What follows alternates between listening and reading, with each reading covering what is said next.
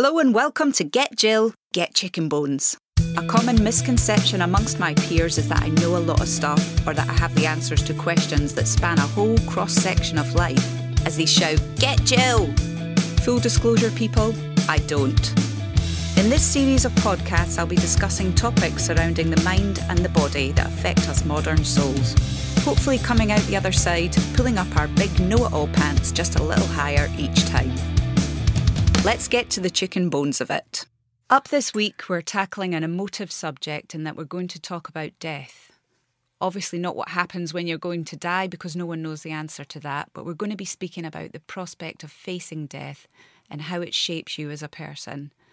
Today's guest has indeed been faced with that fact, and we're going to delve into her psyche to see it from her point of view, from someone who receives that news, and that there's a pretty good chance that you're not going to make it to the other side alive. Please welcome Lisa Thurkettle. Lisa. Hello. Hi.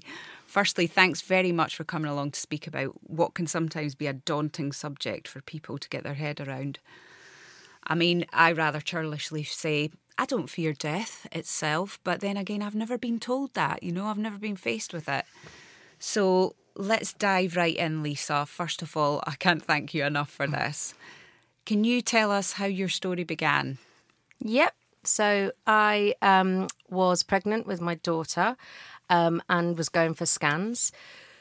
And on the scan, it showed that I had a fibroid, which was completely and utterly normal. I don't know the stats, but I think maybe over 50% of women either have cysts or fibroids. So it was nothing too concerning. The baby, Libby, was breech because the fibroid had grown that much that it went over my birth canal. So, yeah. So I had to have and again, there was no alarm bells at this stage. No pain. No pain, nothing. No alarm bells, no medical urgency, but it was explainable because I think, and don't quote me on the science here, but either the estrogen or the progesterone, I think it was estrogen, had fed the fibroid, which was all explained, you know, it all explained itself. So then I had Libby by caesarean section. It was a planned one due to my birth canal being blocked. And I went away and was looking forward to having my maternity leave, happy days. Booked a holiday to Turkey, fab. Went to Turkey, had a wild time with, you know, my first... obviously, holiday as a mum. A few of us went, Gary's family, my, you know, family. It was really good. And then when I got back, I started to feel a little bit unwell. But when I say unwell, it was tiredness. So I completely put it down to just having a baby. Blues, yeah, post-holiday blues. Fatigue. Not thinking I do too much, you know, not adjusting properly. Went back to the doctors. They said, oh... if you just lie down, I'd already had my 6-week check and nothing.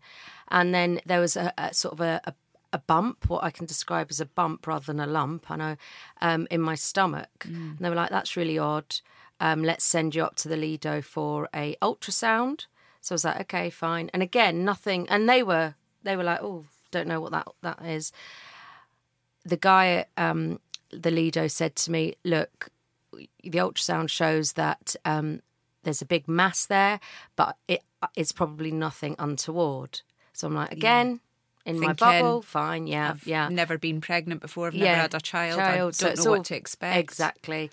And then I went for an MRI scan to, again, my mum and dad were in Cyprus at this time.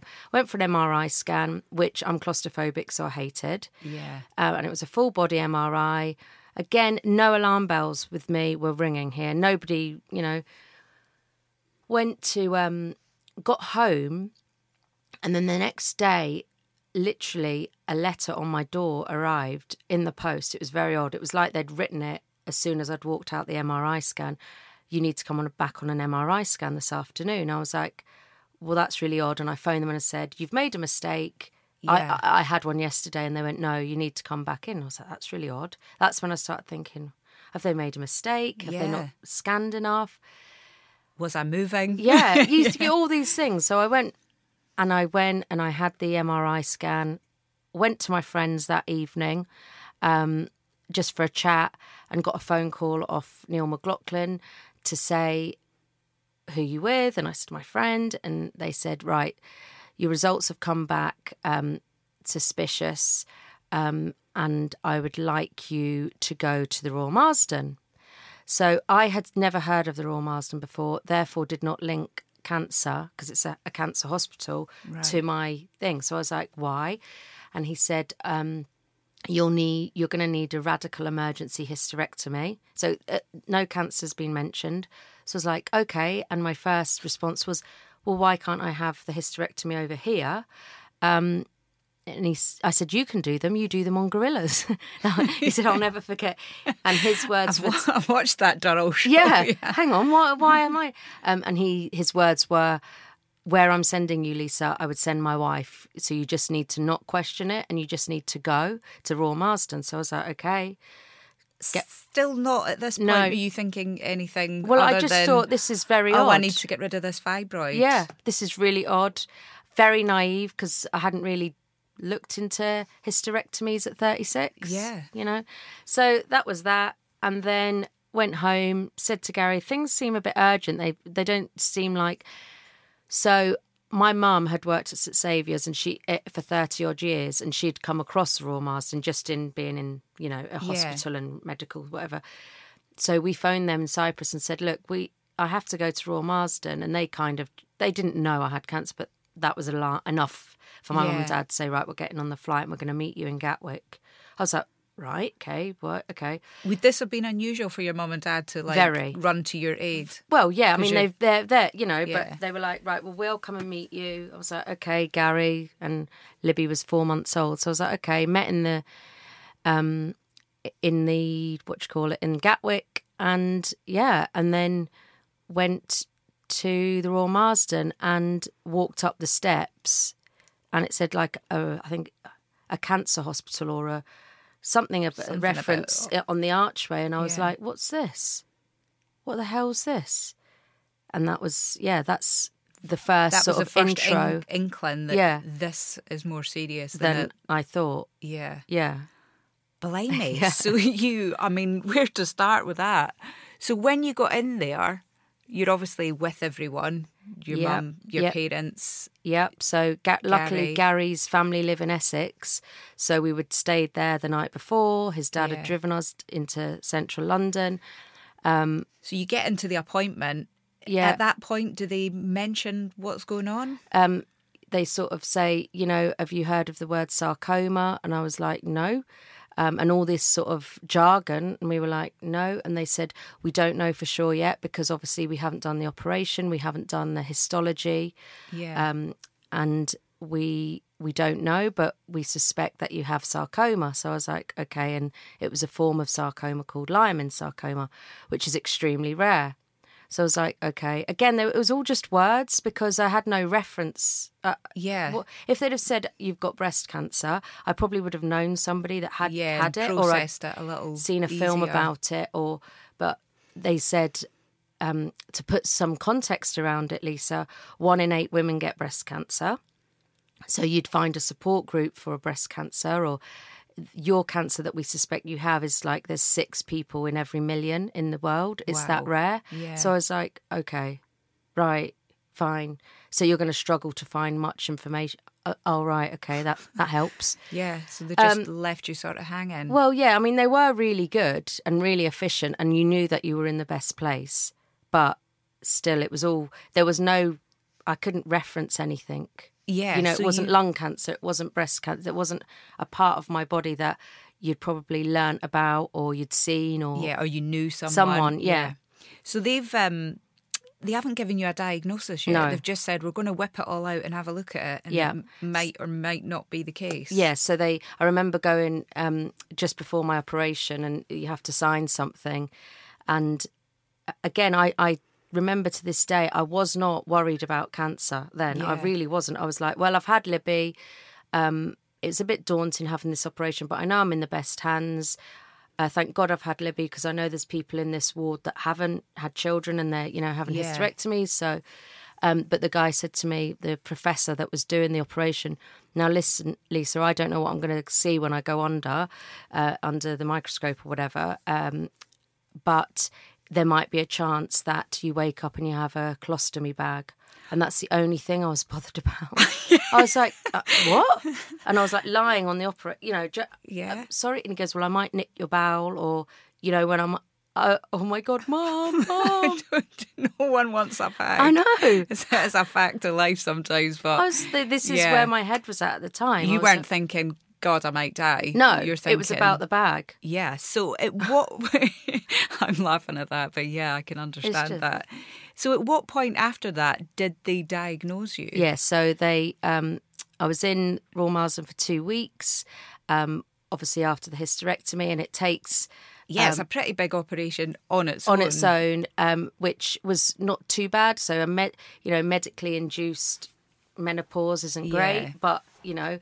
It was, I really, really, really couldn't, I suppose, thank them enough. You know, when I was in intensive care for 2 days, you know, I had my own nurse who was from the Philippines called Precious. Oh, I love her already. I know. She was just amazing. And yeah, all that experience was fine. And they said, now you'll go home. And we will call you once we have the results. I'm like, well, when are the bloody results, you know? But again, I was just more focused on walking again, and you've got a little baby that needs you, and because they couldn't do keyhole, it literally was a scar from, you know, my breastplate to my the bottom of my stomach, so it was sore. Yeah. Then 3 weeks later, I was back in Jersey, and I literally got a phone call. I was on my own. My mum was taking Libby to the shops in the pram. Phone went, hello, hi, this is Professor Judd, Professor Shepard. I was like, hi, Professor Shepard. Okay, and it was so matter of fact. Okay, so your results are in, and in fact, as suspected, you have a high-grade stage 3 leiomyosarcoma, and you will need 6 to 7 months of adjuvant chemotherapy. It was all very...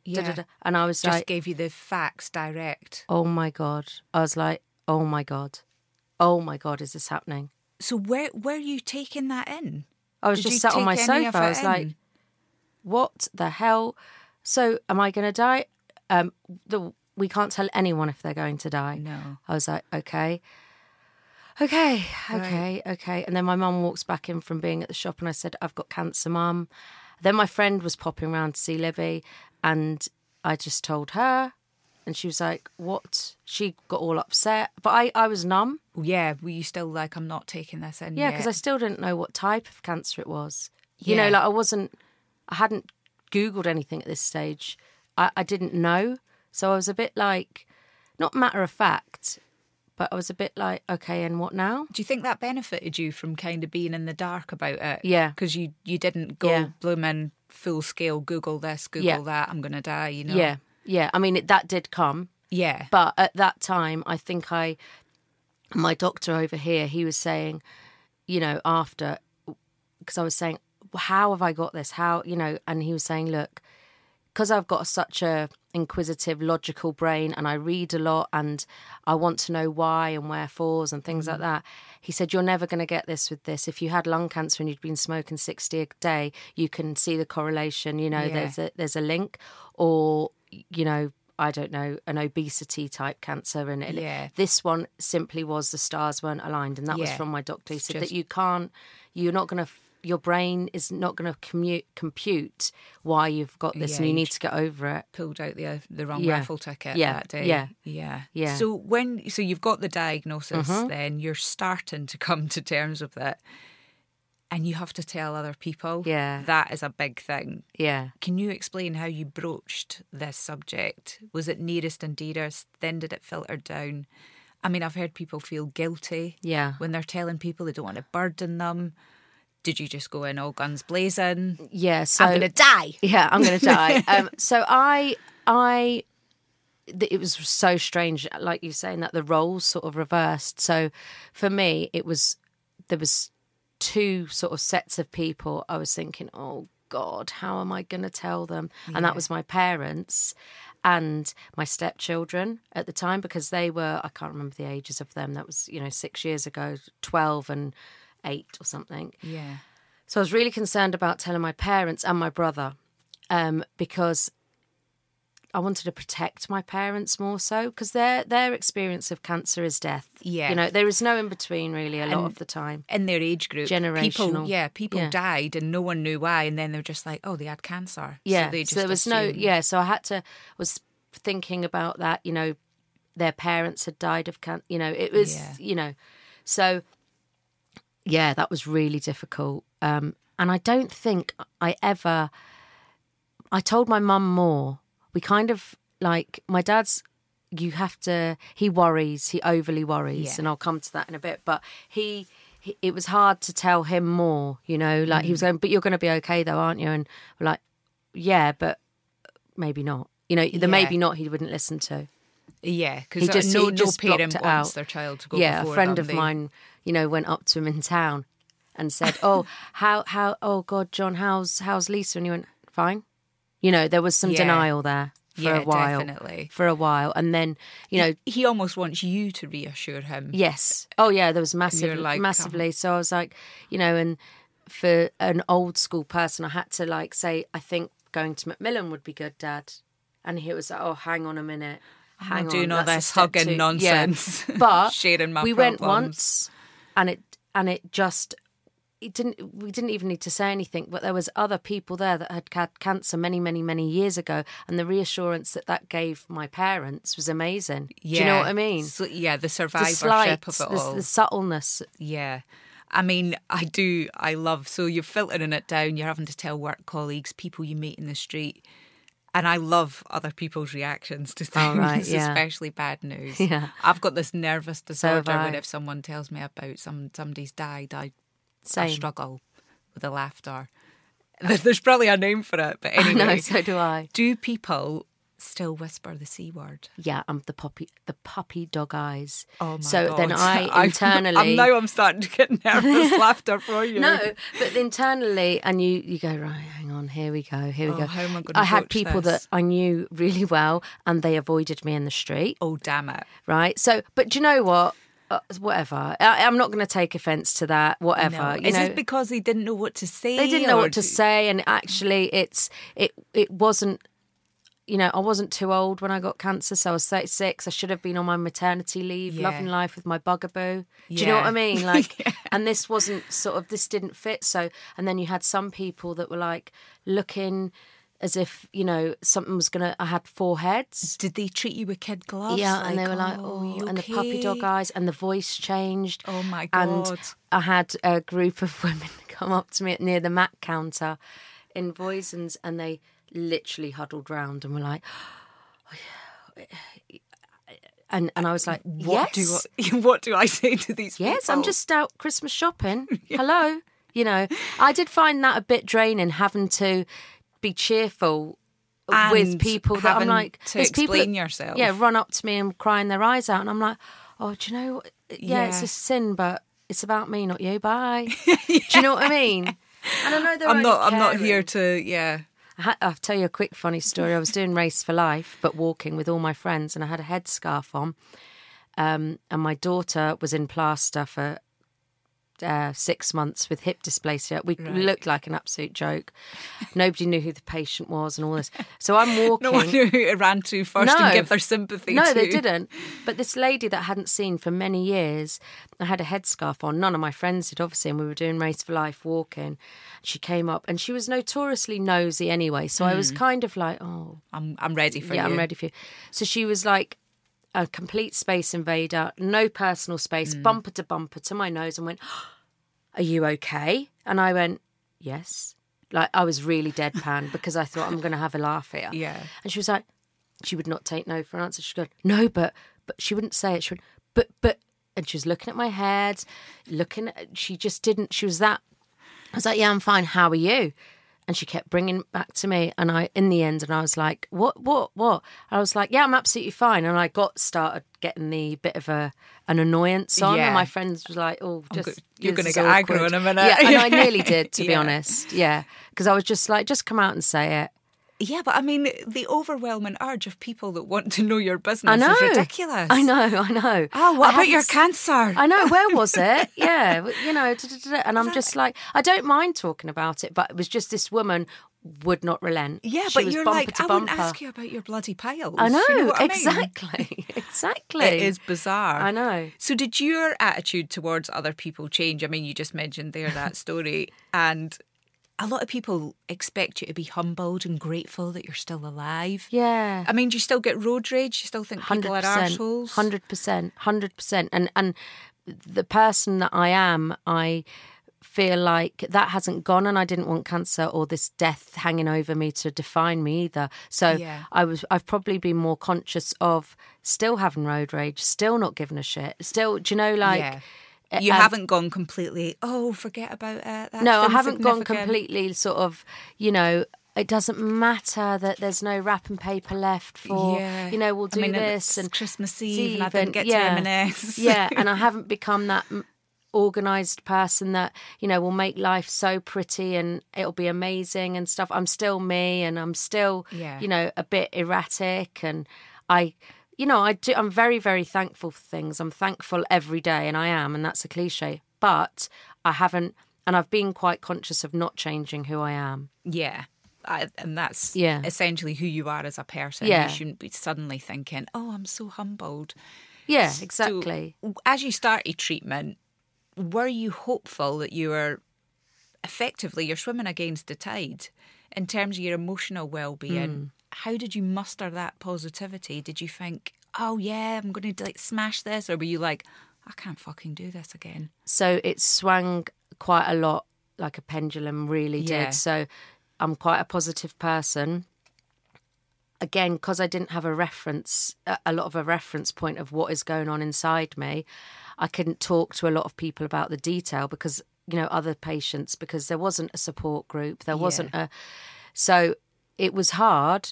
I think I made sure that whilst I Googled things, I made sure that I stripped out all the negative because I did say to the sarcoma specialist in the Royal Marsden, but I'm going to be okay, aren't I? I'll always remember that because I was just looking for him for reassurance. And he said, no.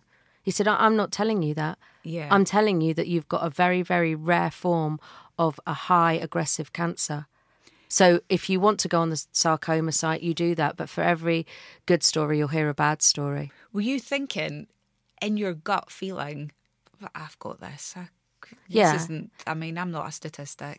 Well, this is a good thing. I kept saying statistically, and I'm not getting all sort of geeky here, but I done biology at university. I'm quite logical. I statistics, mathematical thing. I wanted to know what were my prognosis, where was the percentage of a 36-year-old girl getting this. There isn't that information out there because it's so rare. Yeah. So I spoke quite thinking and I said, I need to know. And they said, well, we're telling you right now you're not a statistic. Do not think of yourself as a number or a statistic. And at first I was thinking they're only saying that because it's like... I don't know, a really, really high chance of me dying.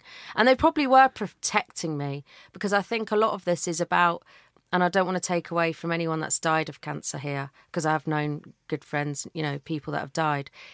A lot of it for me personally was about my mental health as well. How you approach something. Yeah.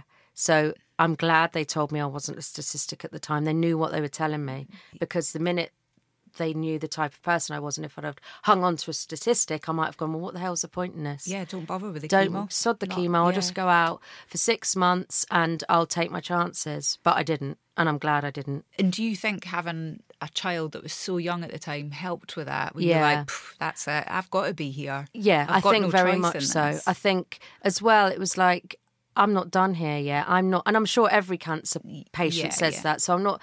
But having a baby of 3-4 months old, I kind of, I suppose you get this strength that you didn't know you had. Mm. And that's what, the fear that you get when you're getting told, the fear is horrendous. But getting that fear and turning it into strength, but mental strength. I don't mean, obviously, you need to be physically strong. Yeah, I know. But, yeah, taking that bubble and thinking, right, I've just got to push that in another direction. So who did you have around you? Who was there for you throughout all this? So my family and friends. So I've got a really strong support network, my family, extended family, my friends. I think, you know, there's some friends that I was close to and, you know, throughout life, and I wasn't so close to, and some of that's changed now, so I'm closer to some people. Yeah. And that's through the cancer diagnosis and how I had my relationship with them and what they brought to me, to the party, so to speak. And it wasn't all sort of meals, you know, I had really good friends and family friends, meals delivered to the door. But other people gave me my space, and I appreciated that as well. Yeah. Whereas, and did you manage to like weed out the bullshit friends as well? Those intrusive people around, which, you know, I'm no longer, I mean, I haven't fallen out with anyone, but, you know, I've arm's length, and that's fine. But you do see people's true colours. Yeah. And do you think you couldn't have managed it without this group of people? I couldn't have managed it without, for instance, you know, one day I was having a really bad day. Again, I'd Googled and read loads of papers. God damn that Google. I know.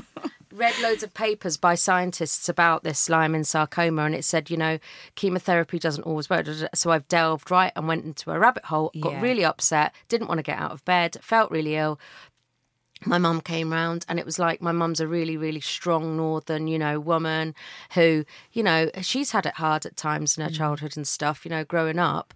But she was like, Lisa, you may be ill, but you don't need to look ill. Get your makeup on. You know, things like that. Good. Little get sentiments up. Like no, that. Get we're up, all doing this. Shower. Yeah. We're all doing this. We'll do it, right? So I need things like that. And that's what you need, you know, like... So I was like, Mum, honestly, I was being, you know, Bette Davis, which she knows I can be. She's like, no, you might be ill, Lisa, but you're sat on your...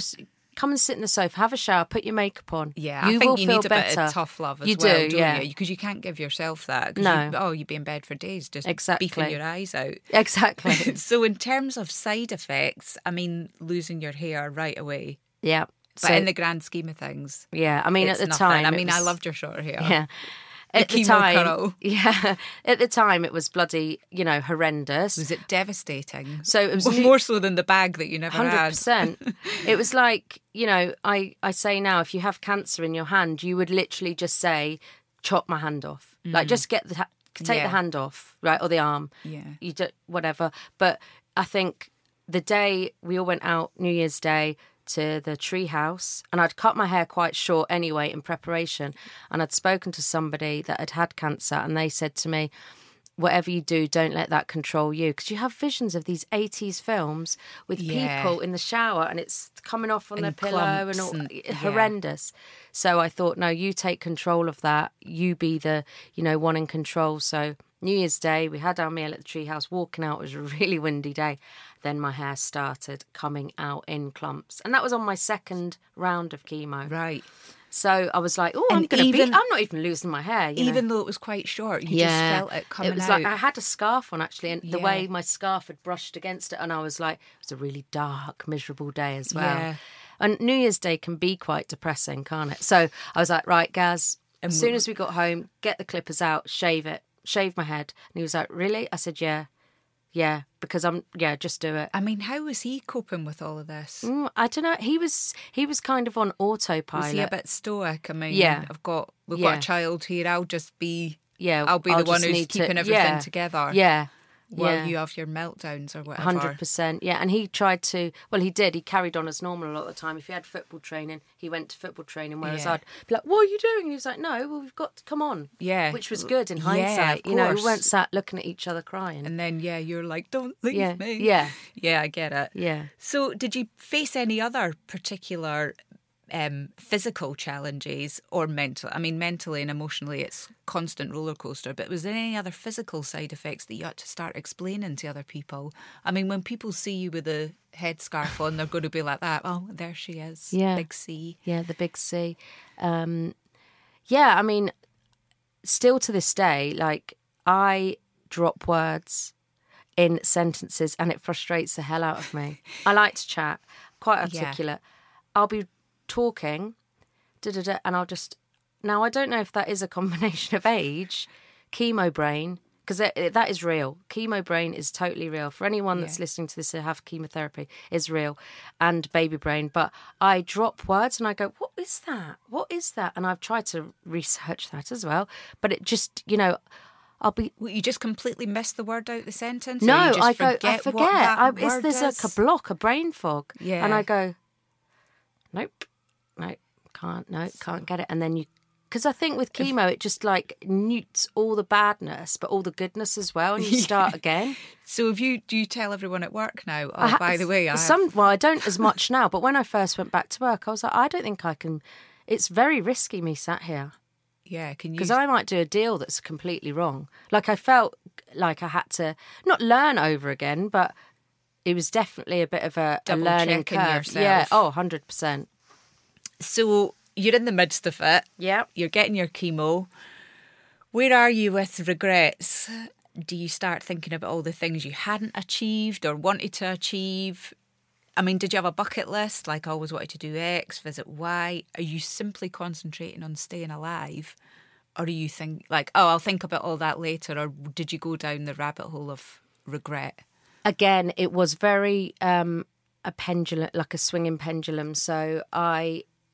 would be like, no, we are focusing. The only one thing that I need to do today is survive. Yeah. So, for instance, I'd go and have my chemo and I would, this sounds very bizarre, but I would sit and I would, again, tell this to anyone, I would sit and look at the chemotherapy, the physical chemotherapy running through my vein, not look through my veins. Like coming down the And tube. Imagine that it's liquid gold and it's going to go through every artery and every capillary and it's going to cure me and it's going to... And I'd do that each time. That is amazing. Yeah, like every time. And I'd like really like manifest it. Had you even researched any creative visualisation in that?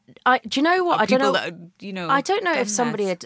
if I'd read it somewhere or I'd seen it or something, but I did it. And a friend of mine has since had cancer and I told her to do the same thing. And she's like, wow, because, you know, your body does go a bit hot and you get a bit... Yeah. But I said, just keep visualising that this is working its magic, literally. Yeah, you're going to be gold-plated. Well, yeah.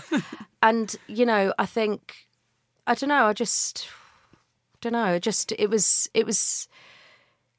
What was the question? See, this is what I do. Yes, this is what I do. What was the question? I'm perimenopausal. I do this as well. Tell you. Oh, another physical side effect is that I've got osteopenia, which is the one before osteoporosis. Yeah, but I've got the one before. Right, okay. Of having the chemo and the damage to my bones. So that's the physical one. Yeah, so the chemo does that to your bones. Yeah, nice. Interesting. Yeah. No, I was talking about regrets. Oh, regrets. So, yes. Yeah, so I've had a few. I sat there and thought I've always... It was a bit like it was never going to happen then, like 36, but I'd always wanted to live in New York. Yeah. And then, you know, I'd got on with life. I'd always wanted to live in New York. I'd done loads of travelling and stuff, but work and live in New York, and I never got to do it. And I, for some reason, became a bit obsessed while sat with my chemo watching things about New York. So there, I think subconsciously, I was thinking, God, what if I don't... Right, Gary, we need to do this. We need to do that. Was he like, not another harebrained idea? Oh, well, I think that is one of the long-standing after effects of facing death, chemotherapy, cancer, is I'd say only the last year I've slowed down, if I'm honest. Really? So the side effects is cramming everything in. Like my friends will say, Lisa, please slow down. You do not need to go to every festival. Yeah. You do not need to go to every thing that's going on. You don't need to go to every continent in a year. You know, you can slow down, Lisa, because you're like, okay. I do. Yeah. Your poor husband. I know. He's like, Jesus, the credit card. No. But... I have. It wasn't until I'd say the last year or two that I've, you know, started going to Waterstones to buy books about slow living. Yeah. You know, and really having to consciously think, right, you don't have to do everything all the time. But that has been a real sort of after effect now, what are we, 6 years in now? Yeah. You're only just getting to that point 100%. Like, can you get Glastonbury tickets? Yeah, let's get them. Get as many as you can because other people want to go. And if they've never experienced it, they need to experience it. You know, like things with like that. You. Yeah. Yeah. Everyone come with me. It's going to be amazing. Yeah. So... Yeah. So the bucket list's getting shorter now. You're 100%. Like that. We'll just go on post-COVID, we'll just go on a 2-week holiday if we can. Yeah, definitely. You don't need to go to bloody, I don't know, America, Dubai, Thailand in the same year. It was just about cramming a lot in, because I think it's always the time it's you think, right, you've got your holidays from work. How is hashtag making memories? But it's taken it to the extreme. Yeah. Because the hashtag making memories can be at St Wan's. Hashtag making memories is not a remortgage. Exactly, you know? Exactly. But yeah, the day out, hashtag mindfulness. Yes, yes. So that's been a lesson. Yeah, for sure. So you've made it through. How many years are you clear now? So that's another thing. So I did go for a scan. That's another thing. They would never tell me that I was clear. They have, well, they don't. Still don't like to use the word, what's the word? Remission. Yeah. Oh, right, yeah. So I was having a scan every 3 months, and that was a roller coaster of anxiety in itself. Then it went to 6 months, and now it's every year. Yeah. So I still have a scan every year, full body MRI and CT. Do you still get nervous? Yeah. The anxiety is through the roof. Yeah. Like this last one was horrendous. It was horrendous because it's gone from 6 months to a year. Yeah, so I've had a year free of not going. So it's like, I suppose either... Will that time span get longer as the years go on? Yeah, I think due to research and the rarity, they want to do it till 10 years. Right. Just because for their, for their research and, So you've been heavily involved in charity work as well. I mean, I even met you in Morocco. Yes. Mountain trekking while I was lushing it, obviously. Is this something that's particularly close to your heart? Do you feel committed to the cause so that others in your position will find it easier? Or are you just like, I've had cancer, I must do something for charity? No. So I is very much... So when I first got diagnosed and I was first having chemo, Fojo, Friends of Jersey Oncology, was just starting up by Kerry, my chemo nurse, oncology nurse. And she'd come from Aberdeen, where they'd set something up similar there. So it's about non-states funded or non-government funded equipment and experiences and help and support for the patients. So bringing it right back to me, selfishly, I was sat, you have to have good veins for chemo, and I've got rubbish veins. And so I then had to sit and boil my hands every time in hot boiling water. Well, does that expand the vein? Yeah, apparently, right? So... every time before chemo, I had to do this. And then I, then eventually they found a vein. And then it wasn't until we got chatting and I was like, well, where's a vein finder? They'd borrowed one from the renal unit. So I'm like, why has this department not got its own vein finder? I'm boiling my hands here. I need a machine. It's £2,000. There's loads of affluent people in Jersey that have obviously had cancer. Like, come on, I'll throw in whatever it is to not be in pain. Anyway, so conversations like that had started, and that's when I thought, I'm going to have to get involved here because, there's people there that haven't got a support network like me, friends and family, that are on their own, or maybe, can't afford, I don't know, shopping or whatever, electricity bills when you need to keep warm. So that's what Fojo does. Right. So I was on a bit of a mission there around, right, this is not right. If States of Jersey can't fund, which is understandable, we need to do something between us. And what I liked and what I was passionate about is it stays in Jersey. Yeah. So it's very localised. It's not like Macmillan's worldwide. Or you don't know where it's going. Exactly. So that was important to me. And that's when I done the Liverpool half marathon. And are you still heavily involved with them now? Yeah, so I'm still sort of on the committee there. There's only 7 of us. Yeah. Sort of none of us are paid or anything. It's still very, I suppose, what they call it, a holistic, a small little charity. I'm going a bit off piece here, but did you ever get any counselling? No, so when I went to Macmillan, when I was first diagnosed, I didn't. I was just like, what's this? So it's a tick. It's sort of a tick box exercise when you get cancer. Right, like you've got to go to Macmillan. Yeah. Okay. I've gone. Spoke to someone. Yeah, and the support group there didn't work for me because it wasn't around my cancer. And I know it sounds awful, but a lot of them died. So it worked in reverse for me. Yeah. So did you think I'd be touched with a black death? I was like, Jesus Christ. Yeah. This is not for me. So I didn't have counselling because of the cancer. I've had counselling because of the anxiety on the results.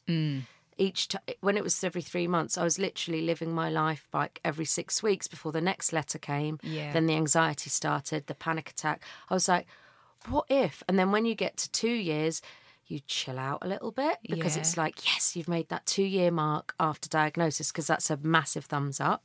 Then you do. So the counselling, and it was like, I think 3 sessions around, you know, and it gave me some tools and techniques, because guess what, Lisa, worrying over this result is not going to change that result. Well, yeah, they say if you worry about something before you go through it twice. Yeah. Because you're worrying then, and exactly. Then you do it and you're still worrying. Exactly. So, I mean, that's nothing that your friends and family can help you with. You do need professionals 100% for that. 100%. And do you know what? It wasn't. People told me that I probably need counselling, and I was very resistant to it. And I'm sorry. What are you talking about? I'm amazing. I'm fine. I'm absolutely fine. And you know, good friends that I've been friends with since I was younger, you know, they've had counselling for other different things, and they kept saying, "We really do think that you would benefit." And I'd then get really angry, and a lot of the side effects that I've had have been anger, right? Resistance, delayed to anger. Yeah. Now, do you think that showed up as anger towards the cards that you were dealt? Yeah. You just like taking it out in other directions? Probably. Or... So I was like frustrated. I didn't want people to, cancer to define me. I was quite an independent person beforehand. And, do you know, I didn't want me to be the cancer girl, or I was quite resistant and fought that. Yeah, you don't want to be the poster girl for sarcoma. So I think the way I did that was the charity work. So I'm helping other people. So I don't mind that cancer reference. Yeah, but essentially, but at the time, you're not Lisa a bit like a big C. Yeah. So that fateful day where you went for the hysterectomy and finally got a diagnosis, that's inextricably changed your outlook. Do you feel like your life's been split into 2 halves of before and after? Yeah. So before, for 36 years, 0 to 36 years, this is going to sound not arrogant or cringy, but I literally had the perfect life. So family, friends, holidays, good laughs, my family, like really close, always have a laugh, still close now. Weren't ever really rich, weren't ever really poor. We just had good times, a nice whatever. Little life, a nice little life, right? No tragedy. No tragedy, really. You know, natural sort of grandparent had died, you know, the natural way things are supposed to happen. Then 36... diagnosed with cancer. My daughter was diagnosed with hip dysplasia in Southampton. You know, 8-hour operations on a tiny little baby. Yeah. What the hell?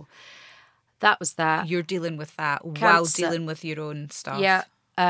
My grandmother died in the space. So within 13 months, cancer, chemo, Libby with her hip dysplasia, my nan died, and my dad had a heart attack, got air ambulance to, what's it, John Radcliffe Hospital in Oxford, through stress, through worry of all this, because he hadn't really dealt. And then your guilt kicks in. 100%. It was a shit show, if I'm honest. The 13 months, I crammed. It's like my bad luck was life crammed, events. Yeah, within 13 months. Year. Yeah. And then it's like, so that was then, and this is now. So whilst I'm conscious about being still the same Lisa, I'm less, well, I'm genuinely not bothered about if I go out on a night out and I might potentially fall over or sing a bad karaoke song. The cringe factor's not really there anymore. Yeah. Like, give shits about what people think. Totally. Like, so, and it's not an arrogance because it's just. Why would I care? Yeah. I don't care. Like, it's hard for people to sometimes go, well, that's a bit much. But if I'm not hurting anyone, I'm not going to let anybody's judgment or thoughts define my future type thing. That's an amazing way to look at things. Yeah. So do you still, in your magnificent health now, do you still drink like a pirate? Or have you gone full kale smoothies? Right. And I know you do a 10K, so don't... All right, no. So I again, the word erratic is a theme through my life. I'm glad you've kept that part of yourself. Yes, kale smoothies, sometimes. But then, again, I research and they say don't do too many smoothies, especially when you're having chemo, because you want the chemo to stay in you and you don't want it all to come out. Yeah, right. There's yin and yang to everything that I've, you know. And so I was like, oh, no. And, you know, I did get myself into a right was about sugar. Yeah. Obsessed about... I read another book, Sugar Causes Cancer. I phoned the Royal Marsden nutritionist. You know, there's a really high up person that couldn't really be, you know, dealing with me at the time. I was okay at the time, you know, like I'd had my chemo, I was on the road to good recovery. Type thing. But I was adamant, you know, did my sort of food intake cause this? No, it didn't. It didn't, Lisa. You know, go and have a custard cream. You'll be absolutely fine. Go and have a drink. Yeah. The amount of doctors that have told me, and I have clung on to that, is go and have a red wine. Really, that resveratrol in the red wine, that ingredient is a good ingredient. You don't abstain then? No, I don't. No, I do not. I mean, you're not taking it to extremes either. But... No, I'm not taking it to either extremes. And I think, you know, I do my runs. I live life how I enjoy life. Pretty balanced. Balanced. And I think that's the key, isn't it? For everything, even your diet. Balance. Don't do extremes. So, I mean, a lot of people say life's short and that just rolls off the tongue and we've not been faced with it. Ultimately, we think we're going to die when we're old. I want you to give us some advice to people who aren't going through it, how to deal with people who are. How do we approach them, us lay people? I don't want to come up and say, oh, you with the cancer, oh, that's terrible. I mean, is there any advice that you can give us? So they may have cancer. They may have been diagnosed with cancer. They may have probably gone deep, deep into their soul, being faced with mortality, questioned lots of things. So the head is a bit in a different place. So what I would say is, don't ignore them in the street. That's probably, you know, it's probably not the best thing to do. Yeah. Don't use the puppy dog eyes because guess what? This is not about you and how uncomfortable you may feel. Yeah. If you're fine and you're perfectly okay, you know, and it's hard for people that haven't had cancer because sometimes people say to me, you're a bit matter of fact there with that person.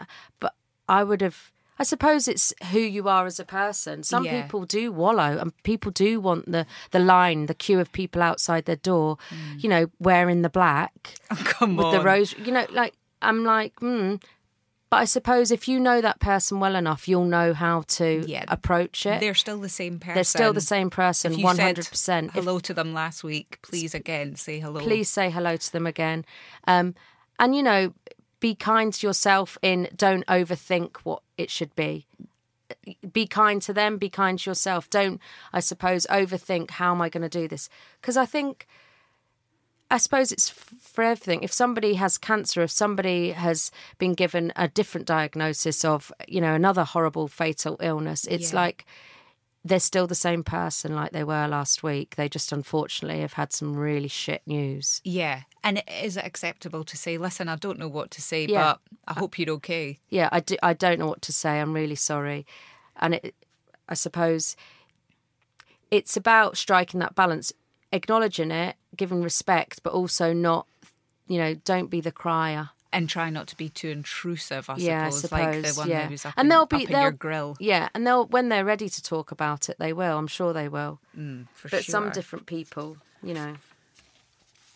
So, given that current statistics show that 1 in 2 people will get cancer in their lifetime, I just can't believe that. I know. Well, it was you. I know. It could still be me. Well, this is the thing. I've got friends of, 5 or 6 close friends that we've been friends with forever.